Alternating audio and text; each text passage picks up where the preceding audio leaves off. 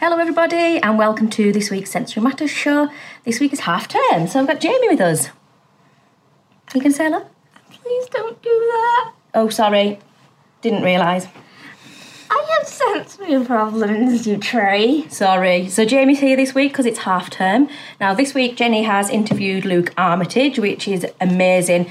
He talks about his research um, between autism, the, the link between autism and trans, and it's just amazing. So we hope you enjoy that. And guess who's going to be there next week? I don't know if it'll be next week, darling, but Jamie has just Yeah. just recorded her podcast, so that's going to be You're great. spoiling it. You're giving them spoilers. Right. so this week we've got the usual success stories. We have product reviews. We have live videos. Um, we go live every Sunday, don't we? Yeah. So don't forget to join us there on the main page. But we'll let you listen to Luke's podcast now, and we really hope you enjoy it. Eh. We love a net and we love a chat. We love to help and that's a fact. So we have made it our mission to find stuff out. From diagnosis and education, steaming out of pure frustration. Chat to folks who've been there too. Collect it together and share it with you. If you know someone we should speak to, send them our way and that's what we'll do. We like to have our sensory natters. You know what? Right, hello everyone. It's Jenny back again with another Sensory Matters show, and today I have the great pleasure of chatting to Luke Armitage. Say hi, Luke. Hi everyone. So, Luke is really interesting in that he is currently 24 and only just had his autism diagnosis. Is that right? um, it is, yeah. It was uh, only at the beginning of this year, actually. So, how did that all come about? Um, well, I guess I'd um, had an idea that I might be autistic for quite a while, but never really uh, followed it through. But um, I've been involved with mental health services for anxiety type things at the start. Um, this academic year, more about September, October, and they suggested that it might be a good idea to refer me to the autism assessment team. So um, I went for that, and it, it turned out that yes, I am autistic. Okay, so what was it that was making you think you could be?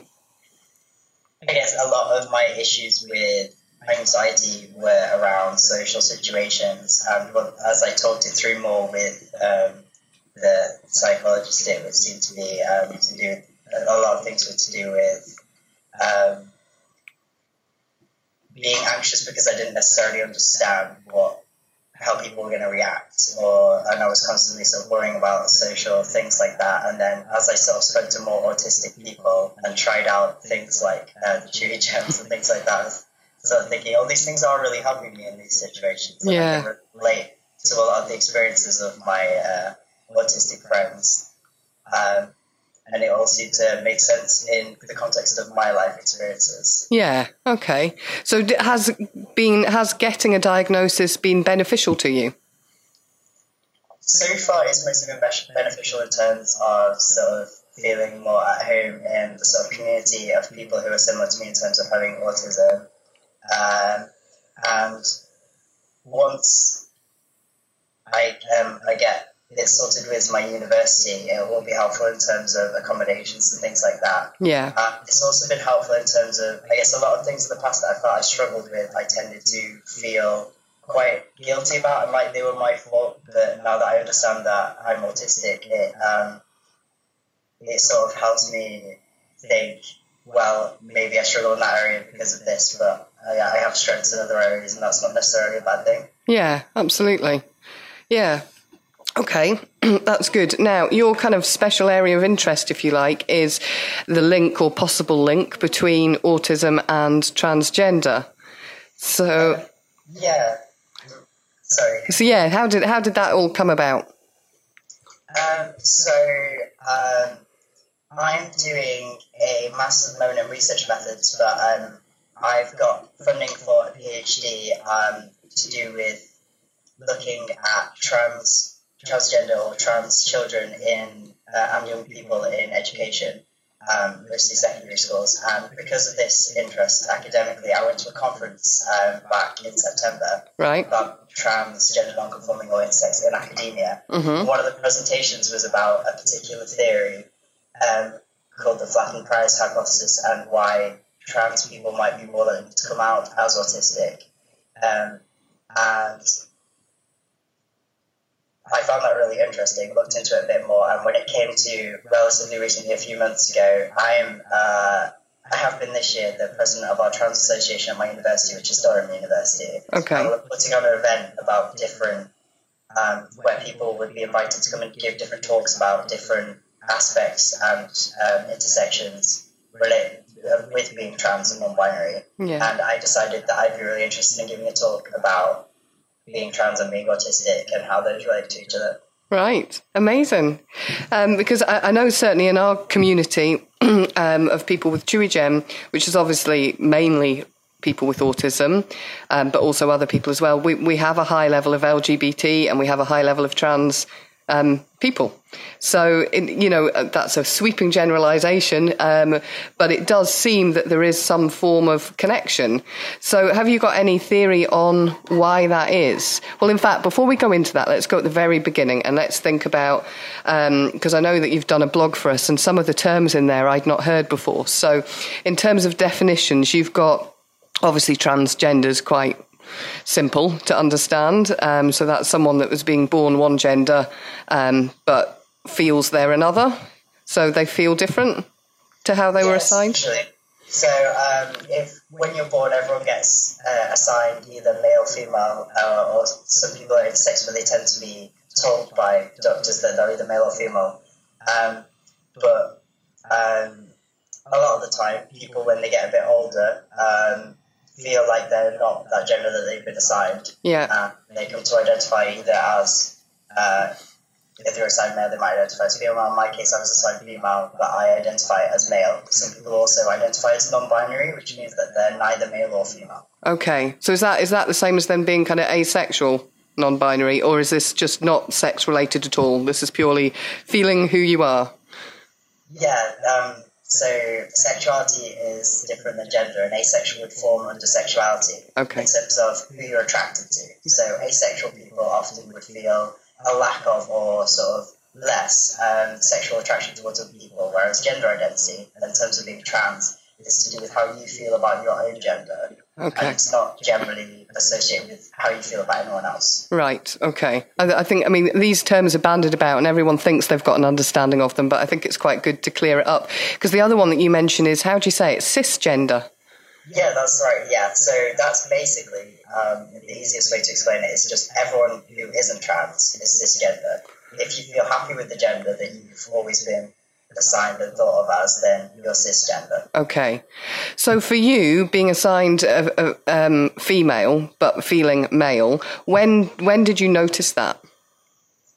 Um, well, I actually I came out as trans when I was 19, 20 ish. Okay. Um, but I have a lot of memories of being a lot younger and feeling like I wasn't really a girl. I felt more associated with. I felt like I was a boy. But um, the idea of transness or being trans wasn't really something that I'd heard about. Okay. So um, it, it wasn't a term I'd heard of or an experience I'd heard of.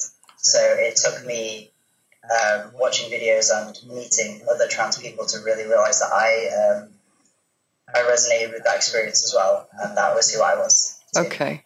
Good. So those those things when you were younger that you look back on, what did that look like? Was it just different interests or just different feelings?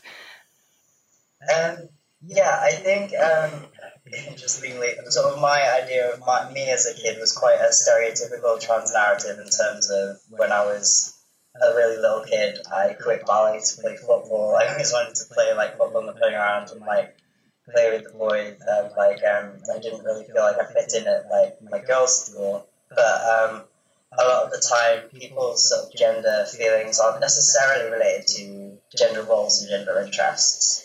Um, some people say that they have more of an internal sense of gender, and some people say it is to do with how they associate with the outside world and social ideas of being a boy or being a girl. But um, I feel a lot more comfortable now presenting as a boy and being and and in that way. But also, I had a lot of issues with um, aspects of my body that were not what generally seen as female, Okay. um, which is called dysphoria, like phys- um, sort of physical dysphoria.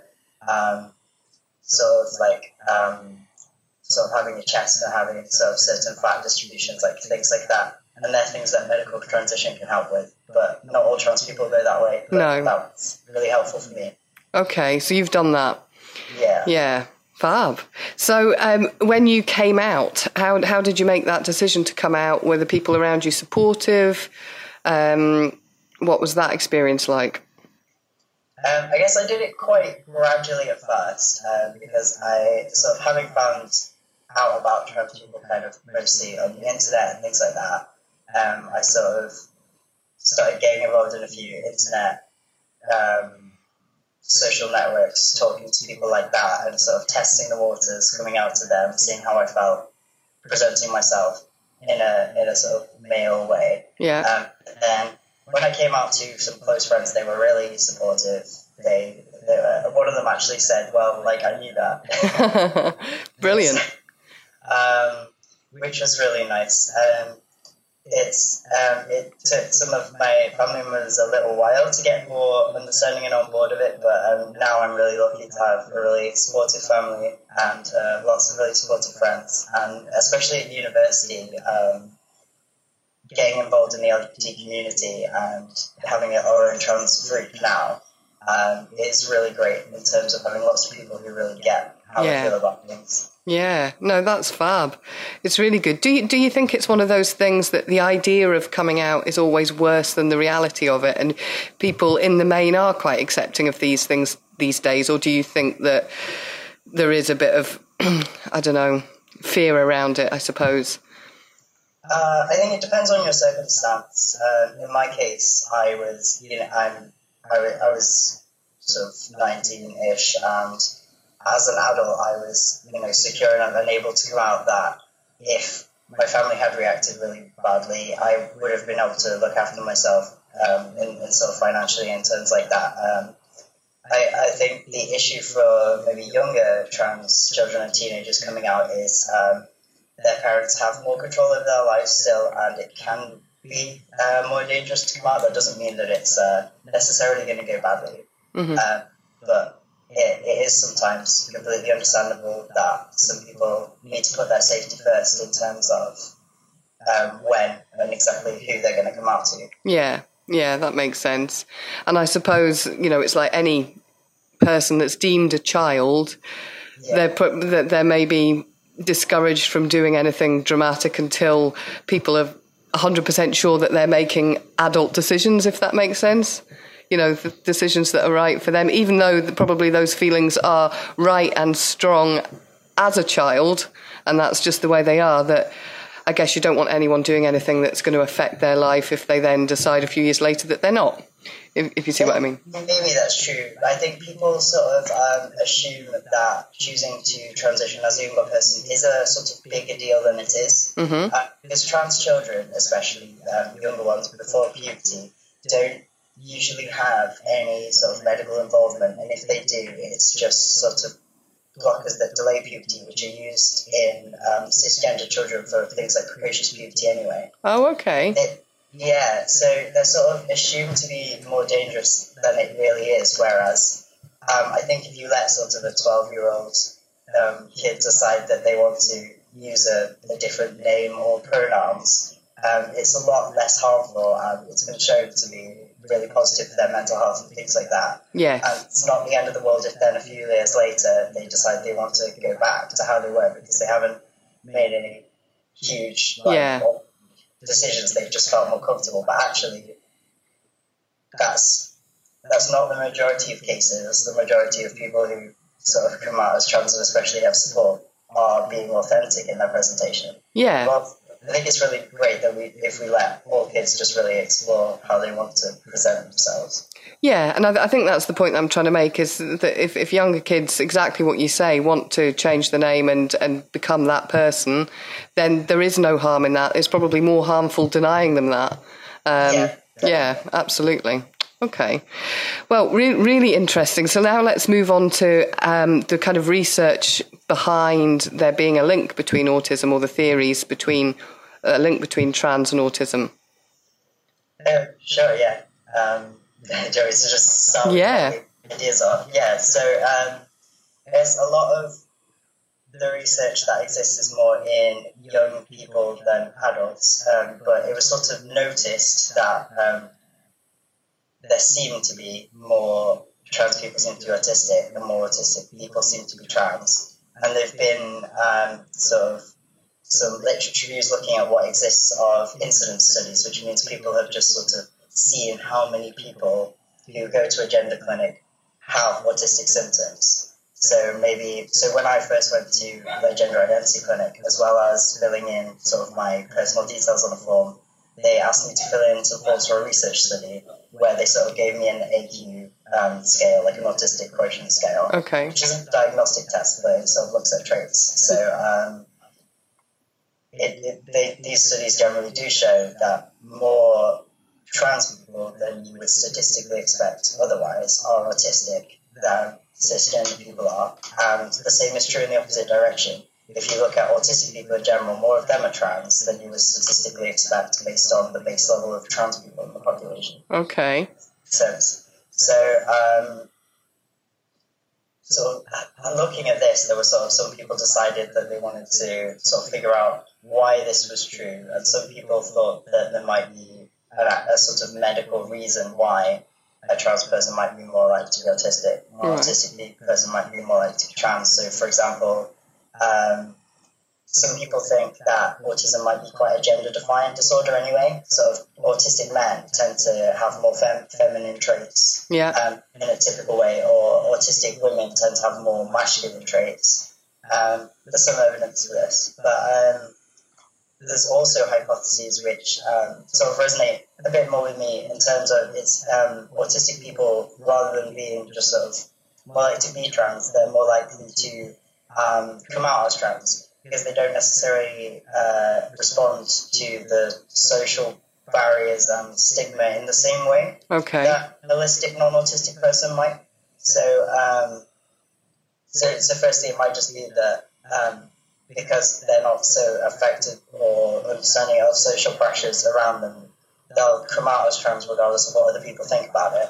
Okay. Uh, but also, there's an idea which is the one I heard at the conference back in September called um, they're looking at. So there's something called the flattened priors hypothesis of autism, which isn't specifically to do with being trans, but it's just looking at why um, the etiology or the why people are autistic, and it's um, the idea that non-autistic people, when they encounter a situation, or um, in this in the case of gender, a person, they base it, they base their judgment and their understanding on all of their previous situations.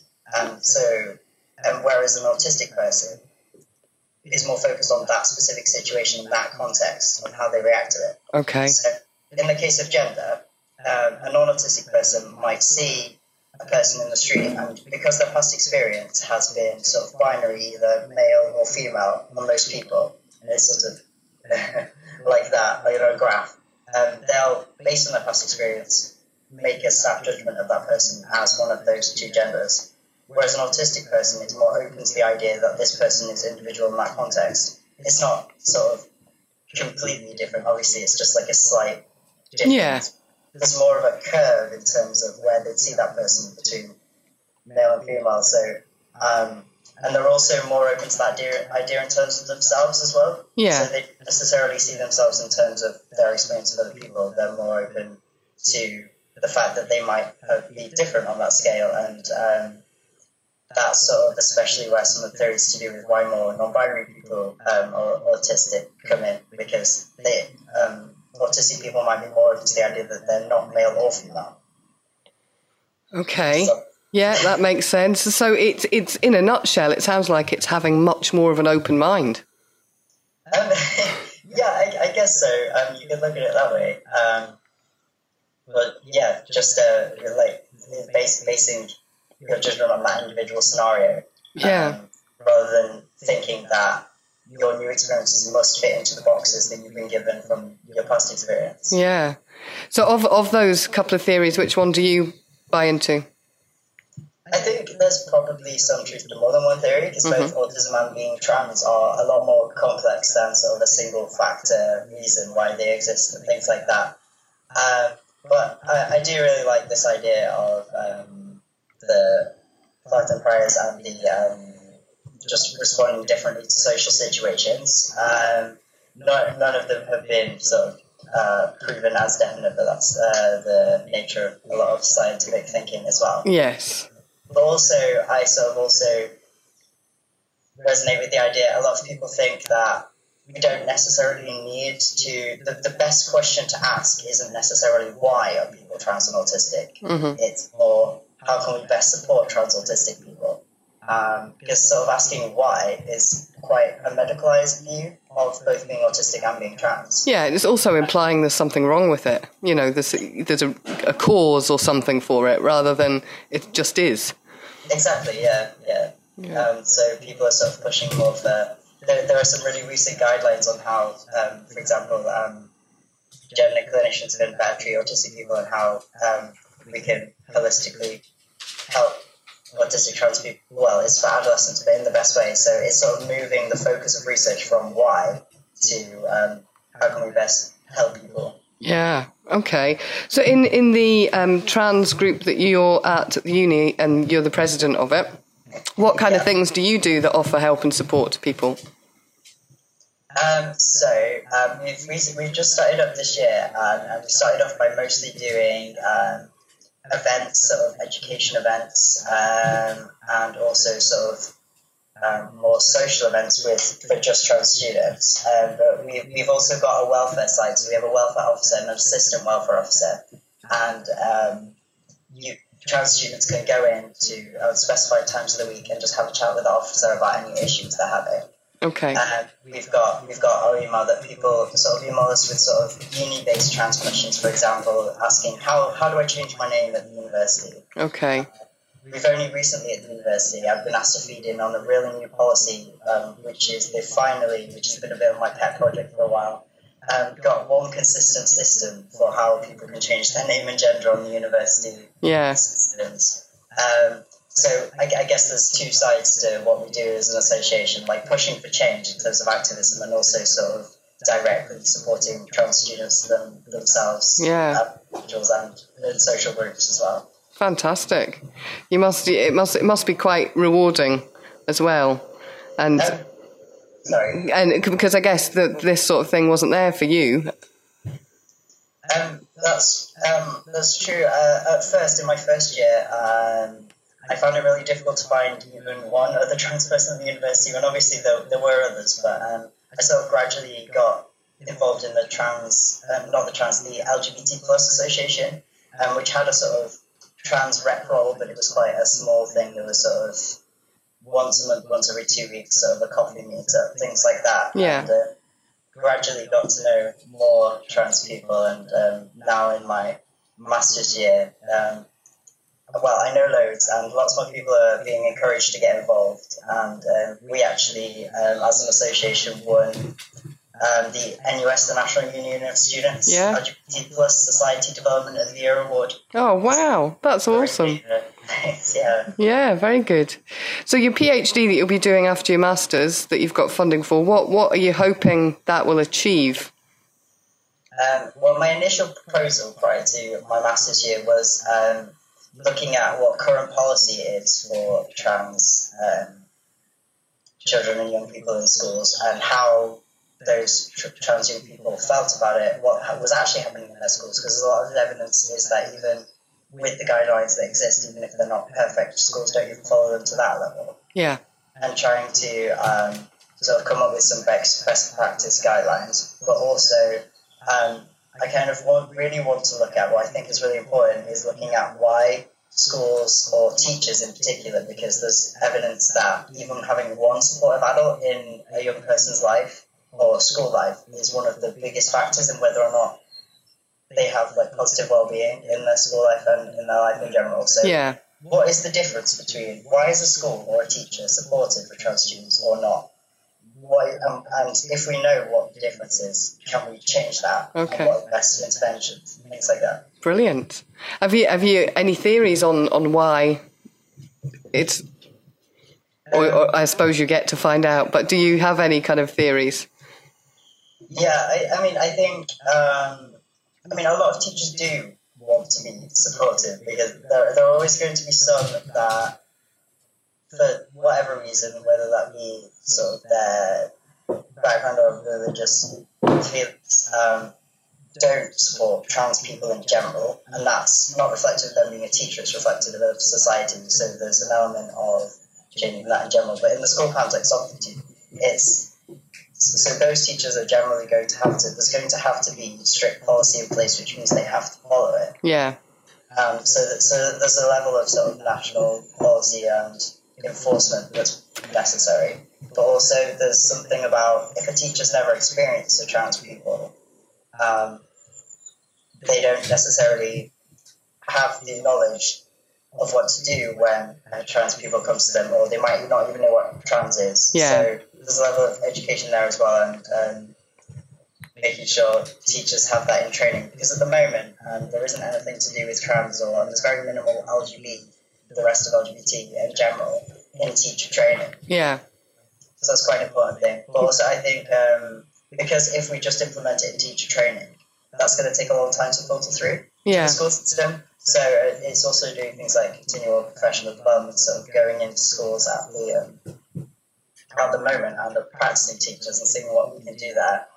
Um, yeah, because the schools that ask for training at the moment, Yeah. charities, are the ones that are tending to be more supportive anyway. Yes. So Yeah. it's trying to find those schools that aren't actively trying to be supportive and bringing them up to a good level as well. Yeah. Yeah. Yeah. Wow. That's a big job. yeah, it's um, yeah. uh, We'll see how how much it will be. It'll, quite a lot of the PhD will be exploratory in Yes. terms of it's quite a new area of research. Yeah. But um, see how far you can get with it. Yeah. That's dead exciting, though. So, what what do you think you'll do beyond your PhD, or have you no clue yet? Um, I'm not entirely sure. Okay. Um, in all honesty, um, it's possible. It, depending on the outcomes of the PhD, I might want to take it further in terms of sort of education policy and things like that. But um, I haven't. I really haven't decided. Yeah, see, I think watch this space, people. Luke Armitage's name is going to be in lights for changing the world, and and yeah, that would be fab. It all sounds really good. Um, another thing, I mean, you may you may not know anything about this, and it's it could well be irrelevant, and it's something that I know that we'll be covering in another show with someone else later. But do you have any views on sexuality and autism? And have, have you noticed any patterns with that? Um, it, it does seem that there is possibly a similar thing in terms of um, more autistic people come out as uh, not heterosexual. Um, Yeah. So um, I think it's possible that it's maybe a similar thing to if you say more autistic people come out as trans, not necessarily more um, are trans, but then autistic people might be more likely to be disregard somewhat how Yeah. people feel negatively about it and want and, and come out Yeah. and also see things in general as less boxed and more open and fluid and want to express that. Yeah. Yeah, see, I've I've kind of had a little bit of a light bulb moment talking to you because I kind of do feel like one of the major advantages, or, or advantages is maybe not the right word, one of the major positives, because people quite often look at autism as being, you know, something that people have to cope with. And yes, there are things that they have to cope with that are different. I get all that. But on the other hand, there's lots of positive things, and and this ability to come out because of less concern over what other people think is a, a real positive. I wish I had less concern over what other people think, you know, because you'd, you'd just be freer to be who you want to be and do what you want to do. So I think it's really interesting. Yeah, it's uh, it's definitely a, good thing to look at the positives of autism. I was quite lucky, even uh, the person who diagnosed me and even was really stressing that to me was saying, Yeah. we'll, we'll, we'll get this report, we'll look at like what you need help with, but also like you've got these strengths in terms of what you can do. You can focus on one thing for a long time, things like that. Yeah. Yeah, absolutely. So if you were going to say to people then five things that are really positive about autism, what would you say? Oh, five things. Uh, Yeah. Let's see. Um, well, it's a really great sense of uh, autism community that I've found. Um, I really, secondly, I, I guess the big one is uh, my. I really love having special interests. Yeah. uh, I really love things like Doctor Who. I think a lot of people, with autism or not, feel like maybe some things are embarrassing to still enjoy as an adult, but being able to really love something like uh, you know Doctor Who superheroes or something um, is is like a really it, really positive thing in my life. Yeah. So what what are your um, passions? Doctor Who. What else? yeah, Doctor Who. Um, I think um, in terms of sort of LGBT and trans, like, um, so, and, and just in general, like, um, equality and diversity research and academic stuff like that. That's really been what I've been really interested in in terms of my academic work. And I've, uh, in my undergrad, definitely uh, taken a lot of my assignment titles and made them queer and things like that. Um, so that. Um, uh, I really like singing and musical theatre, especially. Oh, do you? Oh, Yeah. cool. Big fan, yeah. And I got to express that. That's a good place to be able to do things to university, um, doing musicals. Um, because I guess as an adult, unless you join a, a theatre, there's not that many opportunities. Yeah. No, it's really good. So how many positives was that? That was was that two that we did? We I need think that's two. yeah. Uh, um, so other people, off the top of my head, there's different now. Um, well, I guess yeah. I mean, like if we look at it and being more, being more likely to come out, it's definitely made a huge difference to my life coming out, especially as uh, as trans. Because I'm, I'm much happier in the way I present now and with my body and with. Uh, uh, well, I have a boyfriend as well, so that helps. You know, Great. That was, that was necessary. Yeah. So um, if you look at it in that way, that's definitely um, a big positive. Um, I guess. If we can't get to five, don't worry. We can Yeah. stick with three. Well, I'm sure there are lots. yeah. One of um, the diagnoses of autism been positive in terms of like self-understanding. Yeah. I think maybe it comes along with any sort of um, minority or marginalized group, but um, you sort of it sort of allows you to explore yourself a bit more, and I have, I feel like I have quite a, a good level of self knowledge and self understanding that helps me in all sorts of things that aren't necessarily to do with autism because I know sort of what things are, are right for me and what, what's helpful for me. Yeah. Yeah, it just sounds like you really know yourself, which is which is good because lots of people don't really know themselves, do they? Yeah, I, well, I guess a lot more than I definitely used to a few years ago. Yeah. Not, uh, not you know, not amazing always, but um, Yeah. It's definitely helpful to understand why you know some why you've done certain things or Yeah.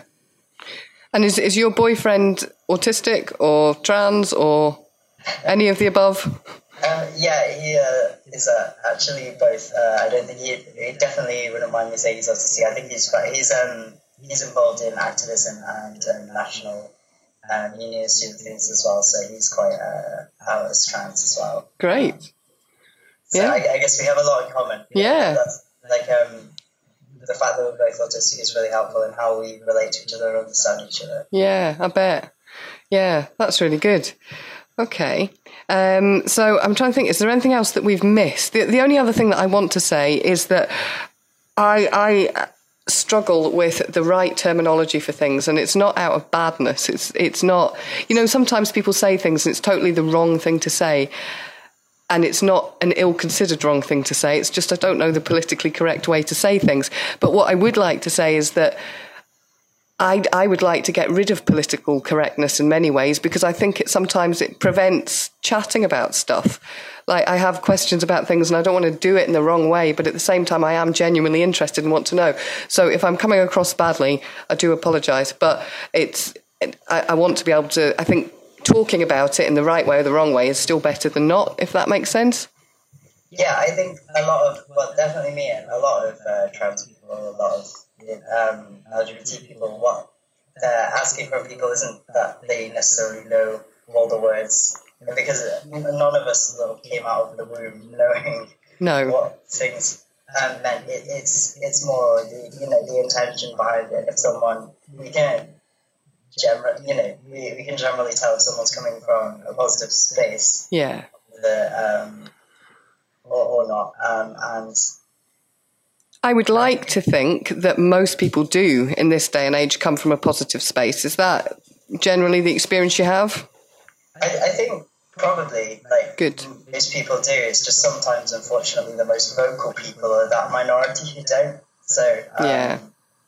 that, that can sort of be quite overwhelming sometimes. But um, the majority of sort of the, um, people that you come across do uh, you know, are, are generally just trying to be the best people they can in their lives. Yeah. Yeah, absolutely. Because I, I mean, I don't exist in the trans world, so I don't know. I don't know what you know. Um, so yeah, I'm just finding out about it. Which, but it's it's it's great. I think it's, I think what you're doing is super amazing. And like I said before, I think if more people are doing stuff like you are, then all of this is going to become easier to talk about and much more accepted. And even if 95% of the world are positive about it now, you might get it up to 99%, which would be great. Yeah, Uh, yeah. I think I think it's just uh, yeah, doing the best we can and sort of, um, or at least making sure that minority know that they are the minority and aren't going to be aren't given the power to make policy and things that positively affect minorities. Yeah, absolutely. Okay, is there anything that we've not covered that you think people would like to know about from your experience or from your research? Um, I think we did quite a good uh, job of thoroughly covering um, everything. Yeah. Um, well, I haven't shown you one of my the Chewigem that I'm wearing. Is that your favourite? Um, at the moment, definitely, I like the fact that it's got a little hole that I can put my finger in. um, Yeah, Like hold it like that. yeah. Um, And you, do you like purple or do you want to see other colours? Because I think we've only got three colours in that one. um, I do like purple, and um, I and quite a few of my friends have commented on the fact that sort of I don't know if you can see the sort of shiny Yeah, changes in like um, tone and stuff. Yeah. Um, uh, people always have their favorite colors, so it can be cool to see different, uh, different Yeah. ones. Yeah. Because some people have very strong colour uh, views of colours um, in the autism world. Some people really hate particular colours, don't they? Yeah, my favorite color uh, since I was like I can remember has always been yellow. But uh, I'm not sure whether that's always works that well with these sorts of things. Yeah, we've had yellow before. Yellow tends not to sell that well, although yellow is very trendy at the moment, isn't it? Yeah, Yeah. I guess. Yeah, absolutely. yeah. And Luke also is friends with Casper, who many of you will know. So Casper's one of our ambassadors, and we're interviewing him as well. So there'll be another show with him soon. Um, so yeah, and anything else you want to add before we wrap up? No, I think I think we covered everything. I'm Great. Yeah. Brilliant. Well, thank you very much for your time. It's been really fascinating. And best of luck with the studies. Thank you very much. Okay. Wow, that was amazing. It was quite interesting. Very interesting. Thanks, I Luke. like interesting things. You do, don't you? I don't like boring things, but that wasn't a boring thing. No, very interesting. so, So, I liked it. we hope you've all enjoyed it. And next week, Jenny is We should chatting. probably fix this sign. Yeah, Jamie's been messing with the sign. It says evil witchery again. Yeah, next week Jenny is chatting to Casper, so that is definitely one not to miss. If you want, if you are listening to this and you're not hearing the full version and you want to hear the full version, then join our VIC group. We will post a link below. Bye. See ya. You know what?